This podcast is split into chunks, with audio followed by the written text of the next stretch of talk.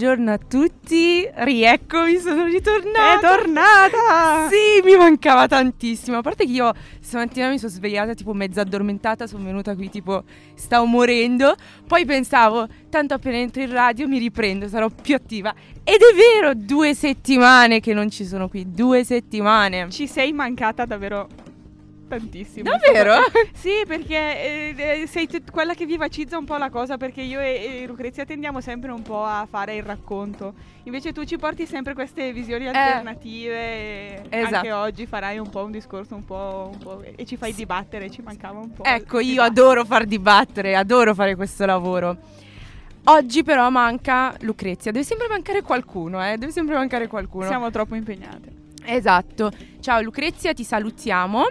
E oggi continuiamo con i casi italiani che io all'inizio quando è stata proposta l'idea di fare i casi, cioè un, una rubrica sui casi italiani, io ho pensato sarà molto noiosa, nel senso, cioè l'Italia, pochini sono quelli più conosciuti, non Però... abbiamo 50 serial killer attivi in ogni momento del giorno e della notte. Come l'America, lì io invidio un po' l'America perché lì c'è sempre tanto da dire. Però in realtà qualcosina di interessante si trova, questo caso un po' contorto perché si tratta di due ragazzini. Si tratta del delitto di Novi Ligure. Sì. Esatto, stiamo parlando dei due fidanzatini Erika e Omar. E niente, come sempre passo la parola ad Arianna così ci spiega un po' come è andato, cosa è successo e, e tutte le informazioni. Allora, devo dire che ho avuto la tua stessa reazione quando ho scoperto, cioè quando abbiamo cominciato con l'idea dei casi italiani perché ho detto ma sì, vabbè sì, c'è stata Amanda Knox, c'è stata Amanda Knox esatto. che io adoro quel ci, caso. il mostro di Firenze, ok, però non è che ci sia E invece mi sono ritrovata che sono stata fino a luna di notte a leggere gli articoli dell'archivio del Corriere su questo caso perché mi ha preso tantissimo, non so per quale motivo. Ma sì, è un caso era, che prende davvero tanto. Era molto interessante.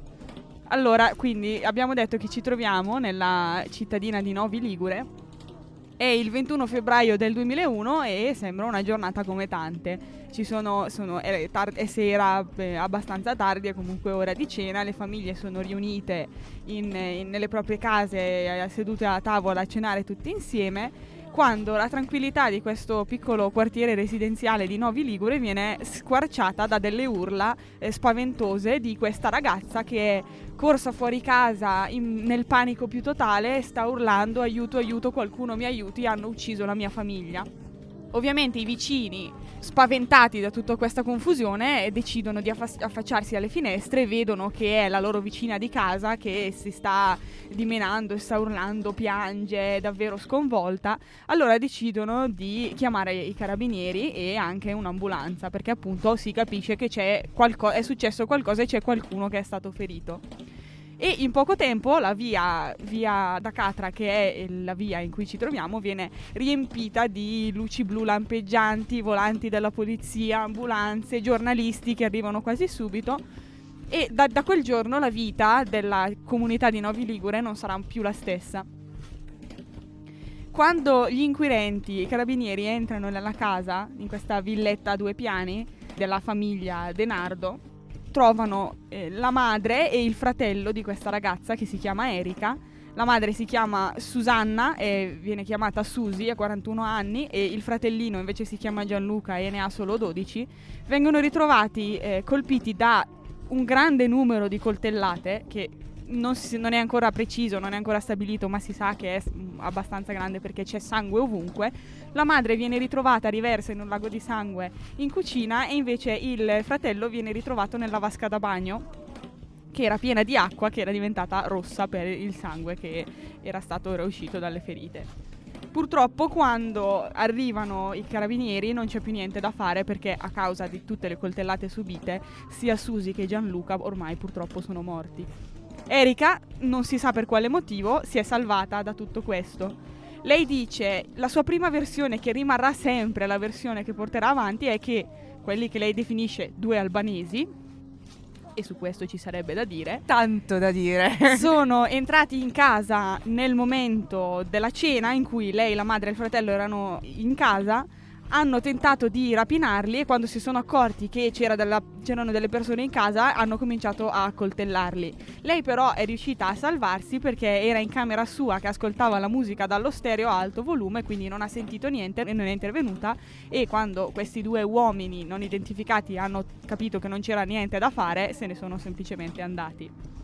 Lei in più fa l'identikit e identifica un uomo che era un uomo albanese molto conosciuto in, in paese perché era un campione di eh, bowling che viene contattato dalle autorità e dà un alibi e dice no io ero a una partita di bowling ho fatto anche vincere la mia squadra e più gente corrobora il suo alibi e quindi la pista si esaurisce.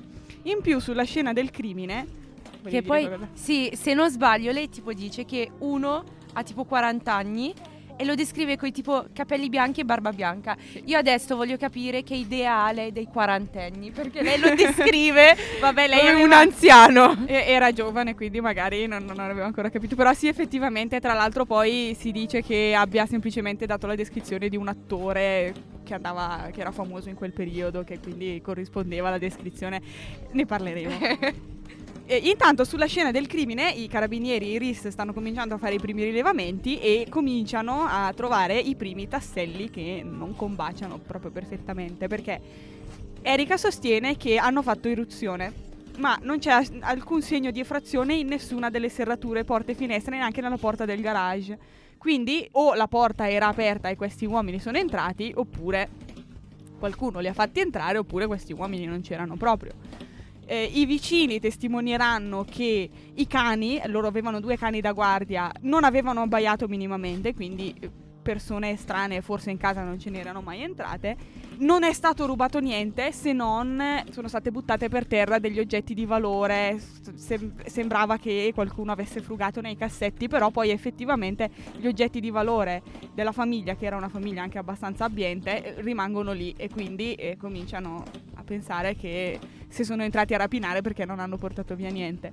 L'ultima prova che fa pensare che fosse la storia dei, dei, due uomini che entrano in casa per rapinare la famiglia vacilla ancora di più eh, perché eh, Gianluca e Susi sono stati colpiti da talmente tante coltellate che non può essere semplicemente un reato un crimine di impeto per cui dovuti, questi uomini si sono trovati davanti delle persone che non si aspettavano e le hanno dovute uccidere. Si sono accaniti anche un po' troppo. E quindi questo comincia a mettere qualche punto di domanda sulla situazione e sulla versione che Erika dà. E quindi Erika eh, comincia a venire sospettata. Intanto è stata raggiunta da suo padre e dal suo fidanzato, che lui si chiama Mauro Favaro, però tutti lo chiamano Omar. E sta cosa io non la capisco, non so perché. Perché io ero convinta all'inizio fosse una persona magari di origine araba oppure di origine addirittura albanese, perché anche dice questo nome.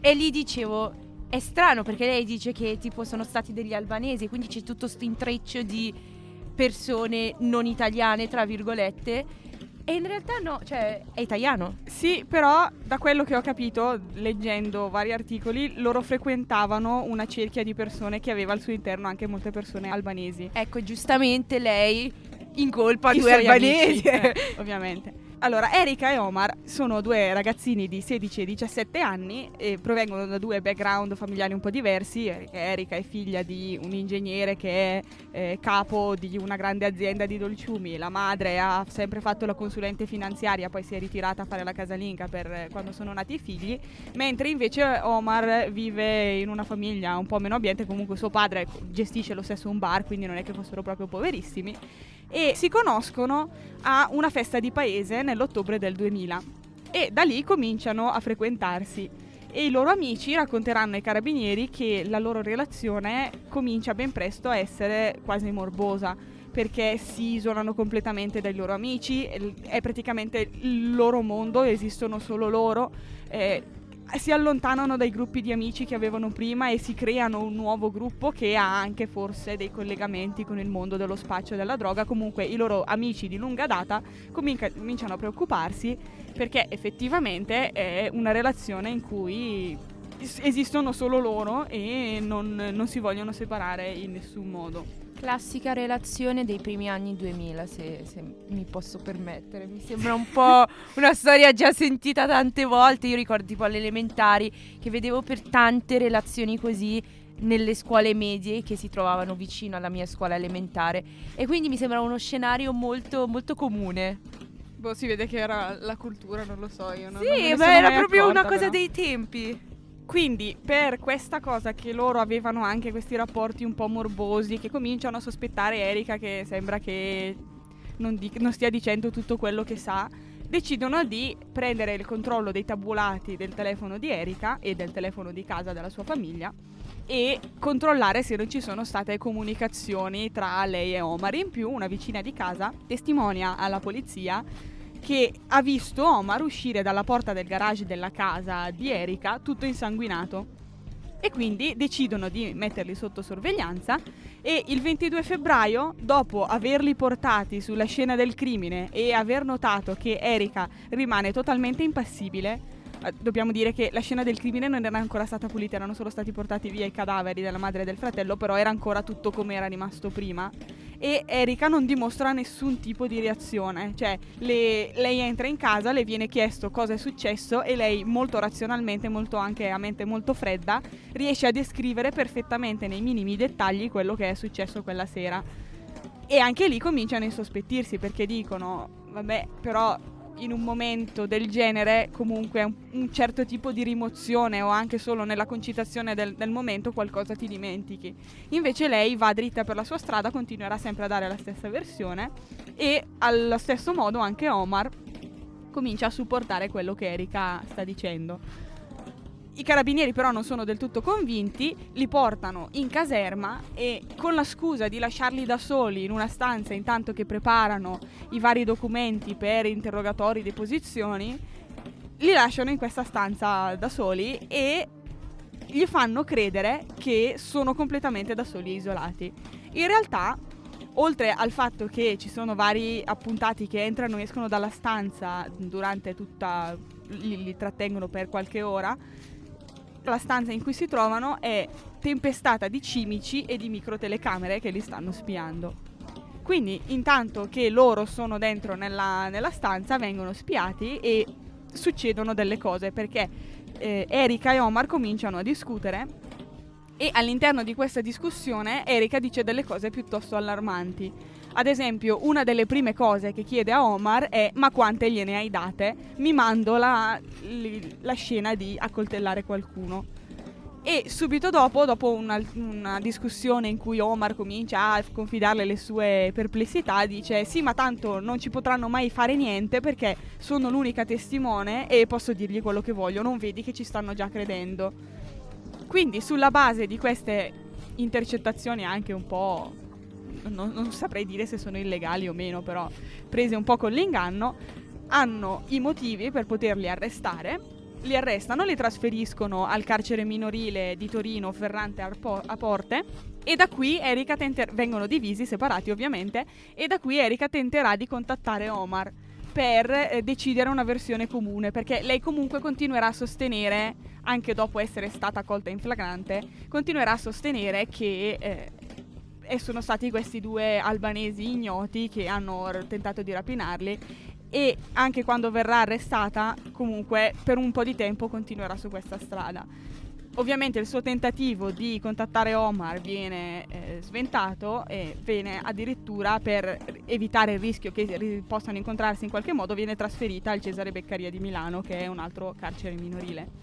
Da questo momento in poi le strade di Erika e Omar si separano e cominceranno ad accusarsi a vicenda. Ormai hanno capito che non possono più andare avanti con la storia della rapina e quindi Erika comincerà a dire che Omar ha fatto tutto da solo e che ha deciso, ha avuto lui l'idea di uccidere la madre e il fratello perché non era d'accordo con il fatto che i genitori di lei osteggiassero la loro le- relazione perché comunque era mm, poco raccomandabile, frequentava delle compagnie che non erano propriamente sane la famiglia di Erika era una famiglia cattolica che era molto si preoccupava molto diciamo della sua immagine agli altri quindi non voleva che eh, Erika frequentasse uno stra- scapestrato del genere mentre Omar si dipinge come la vittima della situazione dice che era totalmente succube di Erika che lei l'ha obbligato gli ha chiesto di uccidere la madre come prova d'amore e quindi in realtà tutta la colpa è di Erika è stato lei che ha fatto tutto.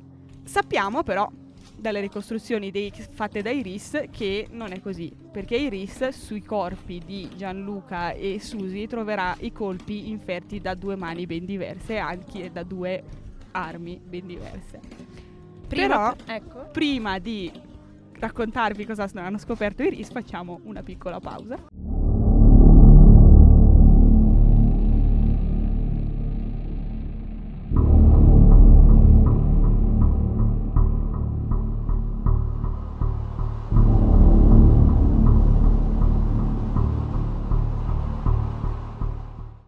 Ritornando alla nostra ricostruzione dei RIS, come abbiamo detto, si accorgono facendo gli, le prime analisi che eh, Susi e Gianluca sono stati colpiti da due mani diverse e da due armi diverse.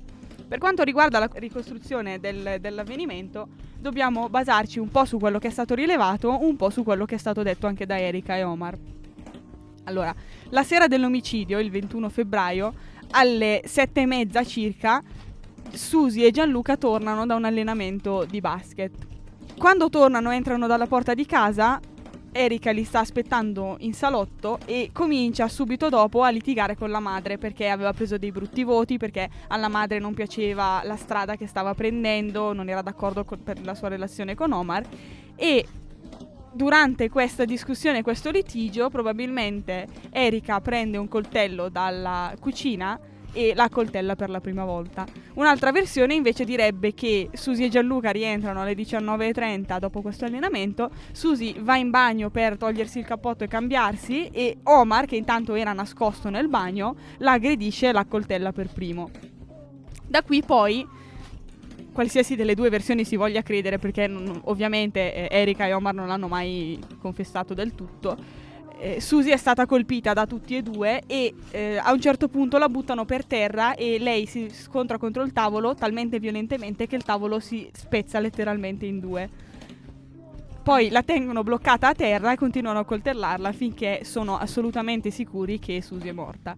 Attirato da tutto questo trambusto, tutto questo rumore che, che è stato fatto, Gianluca arriva perché lui era andato nel bagno di sopra a prepararsi il bagno arriva e trova sua madre morta per terra e chiede a Erika ma che cosa state facendo. Allora Erika e Omar in quel momento decidono di colpo di uccidere anche lui perché ovviamente è stato un testimone, li ha visti, sa cosa hanno fatto, non può rimanere vivo ovviamente. Quindi cominciano a coltellarlo, poi lo portano nel bagno di sopra e Erika decide prima di tentare di avvelenarlo con un topicida che non ha effetto. Tentano di annegarlo tenendogli la testa sotto l'acqua della vasca e non ci riescono, quindi alla fine lo, le analisi autoptiche fatte sul corpo di Gianluca faranno vedere che è stato, gli è stato premuto il coltello sulla fronte in modo da tenerlo fermo, in, modo che non riuscisse a alzare la testa e quindi uno dei due lo tiene fermo, l'altro lo accoltella fino a quando lui si stava dimenando in tutti i modi per riuscire a difendersi, gli vengono trovati frammenti di pelle di tutti e due sotto le unghie, quindi proprio graffia,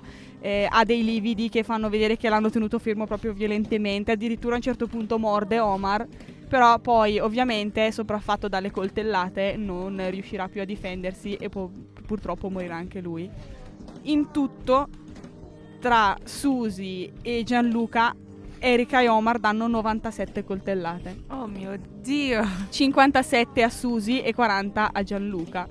E per questo verranno ovviamente processati e condannati per omicidio.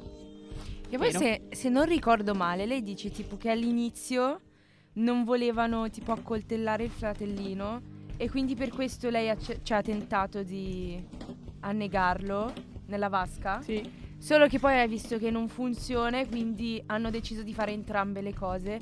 Ed è bruttissimo perché sono stati proprio lì a scegliere mm, come uccidiamo mio fratello. Sì, e tra l'altro non, dovrebbe, non deve essere stato neanche tanto breve come periodo perché comunque primi, le prime testimonianze di qualcuno che sente Erika urlare sono quasi alle nove. Quindi un'ora e mezza ci hanno impiegato a fare tutto questo e E poi la- erano assolutamente impassibili perché Sì. Omar poi è uscito dal retro della casa, è andato a casa sua, si è cambiato e è tornato come se non fosse successo niente. Che poi dico, i suoi genitori non l'hanno visto, magari i genitori erano a lavoro, però dico, che coraggio per dire. Eh, anche uno gira per il paese tutto ricoperto di sangue Di- e esatto. accorge di A quanto pare no, nessuno si è accorto di niente. Eh, vabbè, e comunque lei tipo alterna momenti di totale apatia, totale tipo razionalità in cui racconta nei minimi dettagli a momenti in cui dice "Oh mio Dio, mia mamma è in cielo, il mio fratello è diventato un angelo" e poi ritorna di nuovo calma Tra l'altro tristissimo che la settimana prima suo fratello aveva scritto un tema a scuola che aveva come titolo Il mio migliore amico Oh mio e lui Dio. aveva raccontato il mio migliore amico è la mia sorella Erika e io quando sarò grande spero tanto di essere come lei. Oh mio E io stavo dicendo povero, povero Gianluca, cioè, Povero- mi è venuto un po' da piangere in quel momento, ho detto Tristissimo. Che poi anche lei in un tema aveva scritto che comunque in famiglia si trovavano bene, cioè riconoscono comunque le persone che stanno intorno che c'è un rapporto conflittuale con, con la madre, il padre è un po' assente perché lavora sempre, però comunque lei stessa cioè, riconosce che è abbastanza fortunata, privilegiata di stare in una famiglia così, però a quanto pare... A quanto pare no, mentiva in quel tema, boh, non si sa. Cioè, oddio, per quanto riguarda il punto di vista del come vivevano, non avrei niente da ridire perché comunque non è che fossero i primi arrivati, cioè erano anche abbastanza ricchi, abbastanza abbienti. Ma infatti... La sua famiglia allargata dice che comunque i suoi genitori, nonostante questo rapporto conflittuale, tentassero di esaudire ogni suo desiderio in qualsiasi modo. Quindi non mi stupisce neanche che abbia detto una Sì, cosa ma del lei genere. tipo si, si arrabbia perché, cioè, lei magari si sente un po', come dire, ehm, sotto pressione, oppressa perché, che ne so, la madre dice devi tornare a casa entro una certa ora. Però ricordiamo, quanti, è- quanti anni ha questo? 16. 16, cioè c'è 16 anni, 16 anni. Cosa pretendi dalla vita? È ovvio che hai una madre che ha paura che tu vada in giro la sera o che tu stia con uno che letteralmente si droga.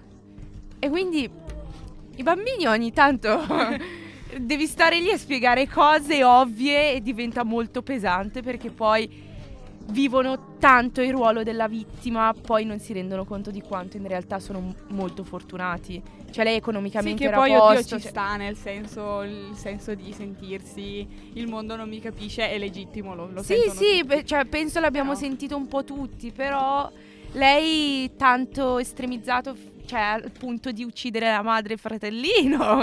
Quindi, vabbè, ragazzi, adolescenti. Succede. Succede. Sono una fase.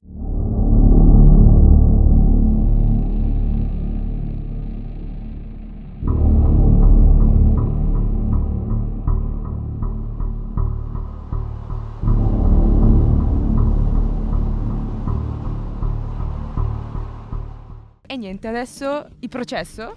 Ok, il processo. Allora, non sono brava quanto Lucrezia, io ci provo. Lucrezia mi dispiace, cercherò di utilizzare i termini giusti. Allora, il 14 dicembre del 2001 Erika Denardo e Omar eh, Favaro furono condannati in primo grado dal Tribunale per i min- minorenni di Torino, rispettivamente a 16 e 14 anni di reclusione. Dopo le condanne sono state confermate eh, prima dalla Corte di Appello di Torino il 30 maggio 2002 e poi definitivamente dalla Corte di Cassazione il 9 aprile del 2003, quindi quasi due anni e mezzo tipo ci hanno messo. Durante i tre gradi di giudizio Erika fu difesa da due avvocati, Mario Boccassi e Cesare Zaccone, Omar dagli avvocati Vittorio Gatti e Lorenzo Repetti. La difesa cerca di, puntale- di puntare sulla semi-infermità mentale perché dicono che Erika soffre di disturbo narcisistico di- della personalità e io ci credo, confermo. Eh, Omar di un lieve disturbo di personalità dipendente, però, però cioè, io penso che quest- cioè, siano state diagnosticate le mh, giuste, come dire, i giusti disturbi, però concordo anche sul fatto che i ragazzi furono dichiarati capaci di intendere e di volere durante l'atto.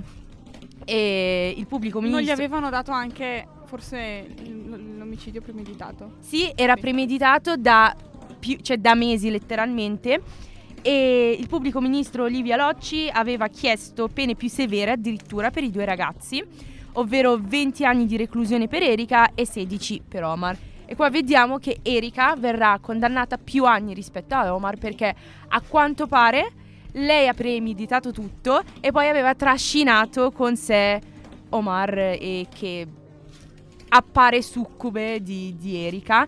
Infatti Erika mi ispira un po' di manipolazione, non so come spiegarlo perché... Beh, c'è da tenere in conto che comunque, aveva, come abbiamo detto, avevano una relazione piuttosto morbosa, Sì. quindi secondo me si influenzavano tanto anche a vicenda. Può essere, però cioè, io allora questo non si potrà mai sapere perché entrambi mentono, mentono, mentono e come sempre quando una persona mente tanto, poi a un certo punto magari dice pure la verità, però tu non, non sai se crederle o meno, quindi non possiamo saperlo, però a me Erika ispira quella che ha più controllo, cioè che ha avuto Sì, più alla fine controllo poi tutto questo. la famiglia che hanno ucciso era la sua, quindi effettivamente Sì. era lei che aveva i problemi con la famiglia, quindi ci sta anche che poi si sia un po' trascinata Omar dietro. E dopo i giudici definirono la premeditazione del delitto, qualificato come uno degli episodi più drammatici e inquietanti della storia giudiziaria italiana, ci credo. E mm, appunto erano molto, molto sconvolti perché in Italia due ragazzi che uccidono, cioè due, raga- due- ragazzini che uccidono una madre, un fratello, non era una cosa. Cioè in America magari te lo aspetti, dice, "Mm, capita, cioè Però sì. direi che anche in America se dovesse succedere, cioè stavo ascoltando alcuni podcast ultimamente di certe a- ancora casi uguali di gente, di ragazzini che hanno ucciso tutta la famiglia, sono rimasti sconvolti abbastanza anche loro. Però forse per una cosa culturale siamo più portati Sì. a pensare questi pazzi americani. Questi pa- eh sì, noi italiani magari non ci sconvolge il fatto che gli americani possano fare una cosa del genere. Magari gli americani ci sconvolgono, però, perché ci credo. Però, nel senso, dal nostro punto di vista è tipo abitudine, come, come tipo anche il razzismo, no? Una persona che subisce certe Ah cose sì, dice, la, poli- "Sì, la polizia uccide i neri in sì, America, vabbè. Sì, cioè, ovvio, stiamo parlando dell'America. Poi, durante la detenzione Erika ha questa, diciamo, relazione con Mario Gugole, che è un musicista veronese e mm, pe- cioè si pensa che si siano fidanzati e lui tipo ne approfitta per avere le attenzioni della stampa, eccetera, però poverino nel 2008 morirà in un incidente stradale e poi nel maggio del 2006 eh, i media danno la notizia dell'uscita temporanea di Erika dal carcere perché doveva, cioè per un programma di recupero dei detenuti, eh, perché doveva partecipare a questa partita di pallavolo. E anche lì scalpore, come fate a farla uscire a giocare a pallavolo? Eh? E quindi niente, però è ritornata indietro. Il 3 marzo del 2010 Omar viene scarcerato a seguito dei benefici dell'indulto e, degli- eh, e di mh, sconti riconosciutigli per una buona condotta e si stabilirà in Toscana e incomincia a lavorare come barista, d'altronde come suo padre se non sbaglio, e dichiara di voler eh, fo- formare una famiglia con la nuova fidanzata e dice io non penso più ad Erika, no- però allo stesso tempo non porto rancore, finito, Hanno passati gli anni. solo finire in galera dieci anni. Eh, non porto rancore, non porto alcun rancore. Poi il 5 dicembre dell'anno dopo, 2011, verrà scarcerata Erika dopo aver eh, conseguito una laurea in filosofia nell'aprile del 2009 e mh, anche lei afferma di volersi fare una vita che pensa di essere innocente e accolla tutta la responsabilità ad Omar dicendo che a quanto pare era lei quella succube di, di Omar. E niente, all'inizio eh, sarà un po' difficile per lei perché eh, ogni volta che cerca lavoro la pers- le persone la riconoscono e riconoscono quello che aveva fatto e quindi per un periodo di tempo non, non poteva più lavorare, però poi finalmente riesce a stabilirsi e riesce a trovare lavoro e dice anche che ha questo desiderio di, inse- di voler andare a insegnare in una scuola nel Madagascar. Così. Ok. Ok, ambizioni, è laureata in filosofia, mi aspetto qualsiasi cosa da lei. e la filosofia rapporta amore e odio un pochino. E niente.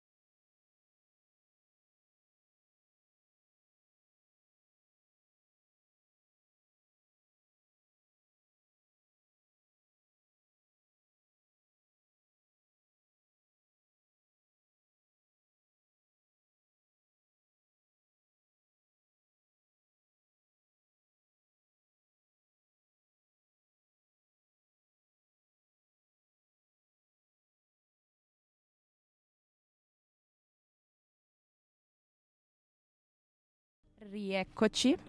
Siamo tornati, sono di nuovo io. Mi sentirete di nuovo.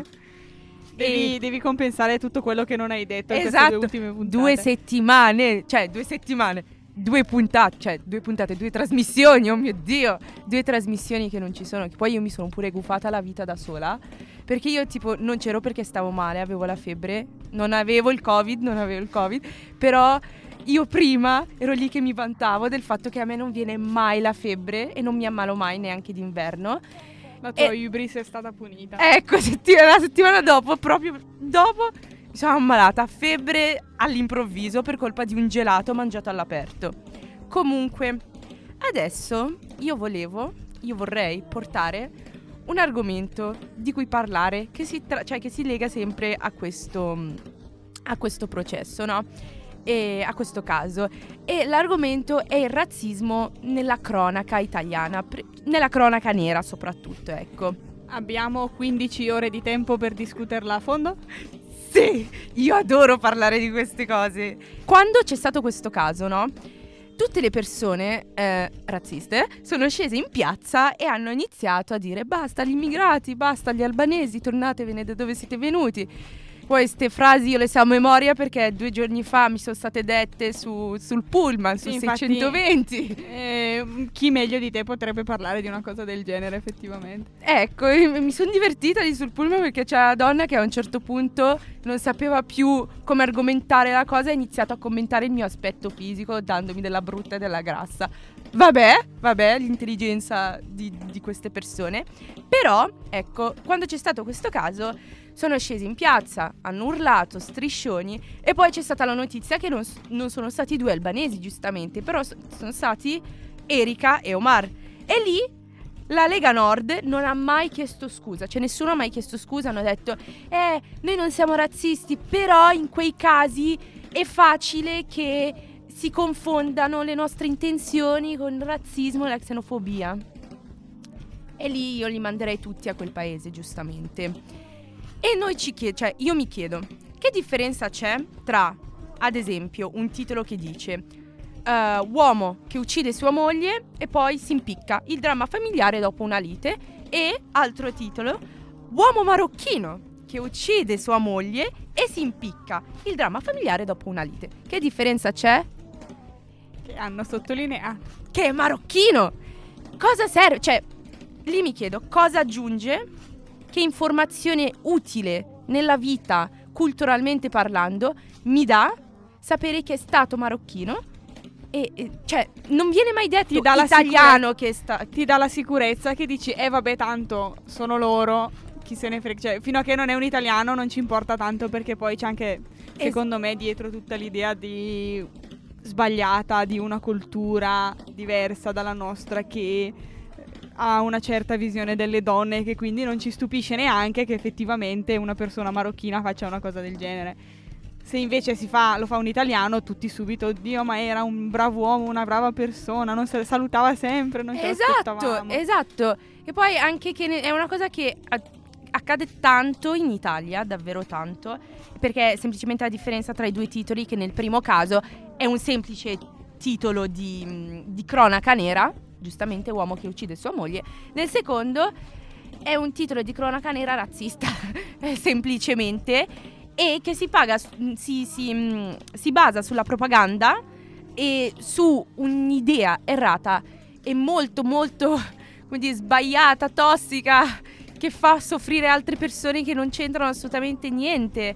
Ed è brutto perché poi per, per colpa di, queste, di questi titoli, di questi articoli, ne soffrono bambini, ragazzi, genitori che non hanno fatto assolutamente nulla, che mh, si generalizza così tanto e poi diventa difficile per una persona che magari ha origine di, al- di un altro paese non italiano, diventa difficile letteralmente vivere in tranquillità la propria vita. Altri esempi, ad esempio, è che ascoltando il telegiornale si nota che gli stranieri siano quelli a fare più male e mm, a fare più cose cattive più degli italiani. C'è questa idea che gli italiani non possono, cioè non sono tanti a fare cose che ne so, spacciare, uccidere, ehm, stuprare. sono sempre gli immigrati a fare queste cose. E quindi c'è questo, questa ossessione nei confronti delle persone che arrivano da altri paesi. E in questo caso è vero l'opposto letteralmente, perché eh, gli, gli italiani è proprio provato con dei, come dire, eh, degli elaborati e dei, mh, mm, dei, studi che gli italiani eh, delinquono più degli stranieri e questo è, è stato raccolto dal è stato dimostrato dai dati raccolti ed elaborati dell'IDUS eh, e UNAR per conto della presidenza del Consiglio dei Ministri. Secondo me è anche una questione del tipo di crimine, no? Sì, perché di solito per- gli immigrati, comunque le persone che vengono fuori dall'Italia, tendono a fare quei tipi di eh, reati che sono più scioccanti per noi, l'omicidio, lo spaccio, che è anche quello tutta la questione del tabù intorno alla droga e gli spacciatori e, e i tossicodipendenti sono tutti delle brutte persone, mentre gli italiani si fanno più crimini, ma sono più che altro frode, evasione fiscale, cioè i tipici crimini da ricchi, mi verrebbe quasi da dire. Che quindi anche quello ormai è praticamente talmente intessuto nella nostra società e nella nostra cultura, in quanto italiani, che non ci pensiamo neanche più. Diciamo sì, vabbè, è un'evasione fiscale. Tanto lo fanno tutti. Lo fanno tutti. E parlando ad esempio anche di, dei talk show, eh, si potrebbe credere che l'Italia sia piena, piena zeppa di immigrati. Cioè, sembra che noi siamo dei funghi che appena piove crescono dappertutto. Cioè, sembra che di italiani in Italia non ce ne siano più e ci siano solo immigrati. E questo è sbagliato, è sbagliato perché un sondaggio che è stato condotto da Ipsos Mori rivela che gli italiani stimano il 30% la presenza di stranieri nel nostro paese, il che è un dato sbagliato perché sarebbe, cioè il dato reale è 23 punti in meno rispetto appunto a questo 30%. 30% è tantissimo. Cioè 30% di 60 milioni, non so fare matematica, però sono tanti. Che poi, allora, sfatiamo sto mito. Allora, io ad esempio, i miei genitori sono entrambi egiziani, no? Però quando qualcuno mi chiede di dove sei, io automatica- automaticamente rispondo italiana, no? Perché sono nata qui, sono cresciuta qui, sono sempre stata qui milanese. e poi loro ti dicono: No, no, ma davvero? Deve, ma di, di, dove di, sei? Di dove sei? Di dove prima? Eh, no, no, proprio le origini, perché il nome, il velo, questo, quest'altro, il colore della pelle, cappuccino, marroncino, così. Di dove eh, eh, sei lì? Cioè, sono lì che sono un po' confusa. Perché io mi sento italiana, giustamente. E lì mi devo sempre. Italiana con origini egiziane. I miei genitori sono di Alessandria, d'Egitto. Sono lì tipo pesante. Molto cioè, perché, lo chied- perché a me non lo chiedono. Dico, qual è la tua origine? Sei germanica? No. Eh, potresti Sono... essere tedesca, ad esempio. Eh, eh, esatto. Però, però io non, non te lo chiedo perché io ti vedo bianca. Cioè, le, gli altri ti vedono bianca e quindi dicono: Ah, lei va bene, lei è italiana. Anche tipo che ne so, io ho amiche albanesi e kosovare. Lì i tratti comunque di persone europee e quindi non viene chiesto finché non si scoprono i loro nomi e cognomi. E loro dicono, ah, non sei italiana? Di, di, dove sei? Strano quel nome, strano quel cognome. E lì parte tutto. Ed è pesante perché io sono inclusa in quel 30%. Cioè io sono, immi- cioè mi considerano immigrata, ma io non lo sono. I miei genitori hanno cambiato paese, sono venuti qua perché stavano cercando condizioni di vita migliore, perché a quanto pare il paese in cui stavano non gli dava. I miei genitori sono immigrati, sono fieri di esserlo, però sono anche italiani. Sì, e io non capisco perché cercare di andare a cercare una vita migliore e migliorare anche la tua condizione come persona sia vista come una cosa assolutamente orrenda. Esatto! È invasione, no? Cioè, cioè l'Erasmus vado, ad esempio. E, e, o io laureata che non ecco. mi prendono in Italia, devo andare per forza all'estero, vado negli Stati Uniti. È la stessa cosa. Beh, da una parte va bene, dall'altra no. E dall'altra no. Ecco, quindi esempi del genere potrebbero continuare al, all'infinito e il concetto rimane sempre lo stesso. I media, soprattutto in Italia, stimolano l'interpretazione la percezione errata della realtà, specialmente quando si tratta di temi come questo qua dell'immigrazione. E questa percezione mh, mm, rappresenta una delle cause principali della persistenza o addirittura dell'aumento del pregiudizio razzista nei confronti di esseri umani che non fanno altro che vivere tranquillamente e in pace la loro vita. Ma voi razzisti, non voi che ascoltate, spero, non siate razzisti, però persone razziste non ci permettono di vivere tranquillamente, cioè io non so come dirlo, però letteralmente ci vengono impedite cose che altre persone fanno tranquillamente. Cioè io non so, una cosa che magari a qualcuno che ascolta dice, mm, cioè sembra quasi da pazzi, però è una cosa per cui noi immigrati facciamo sempre conto. Io quando sto in metro devo sempre stare lontana dai binari perché potrebbe capitarmi un pazzo che mi spinge sotto, tre- cioè, sotto la metro, perché capita. Perché cioè, a me viene detto sempre: quando ti ascoltiamo ad occhi chiusi sembri italiano, poi apriamo gli occhi e vediamo, ah, sei, cioè, sei fatta così, c'hai questi tratti, quindi eh, capiamo che non sei italiana. E quindi sono proprio rappresentazioni f- cioè, fisica, materiale di una persona non italiana a quanto pare, quindi rischio tanto di essere spinta ad esempio sotto la metro, cosa che è successa a molte donne musulmane che portano il velo.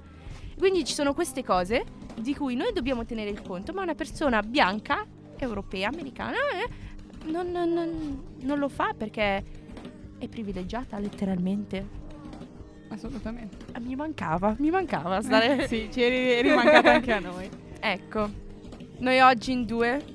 Vabbè dai, non, non, pensavamo di finire ancora più presto rispetto adesso, però secondo me ci sta. Che no, sì, due. siamo state perfettamente Perfette, ecco. Vi lasciamo. Allora, vi salutiamo. Eh, sì, ecco. Giovedì ci vediamo ancora sempre come al solito. Ci sentiamo giovedì prossimo alle 12 per un altro caso all'italiana. Speriamo con Lucrezia. Sì, Assolutamente. Sicuramente con Lucrezia.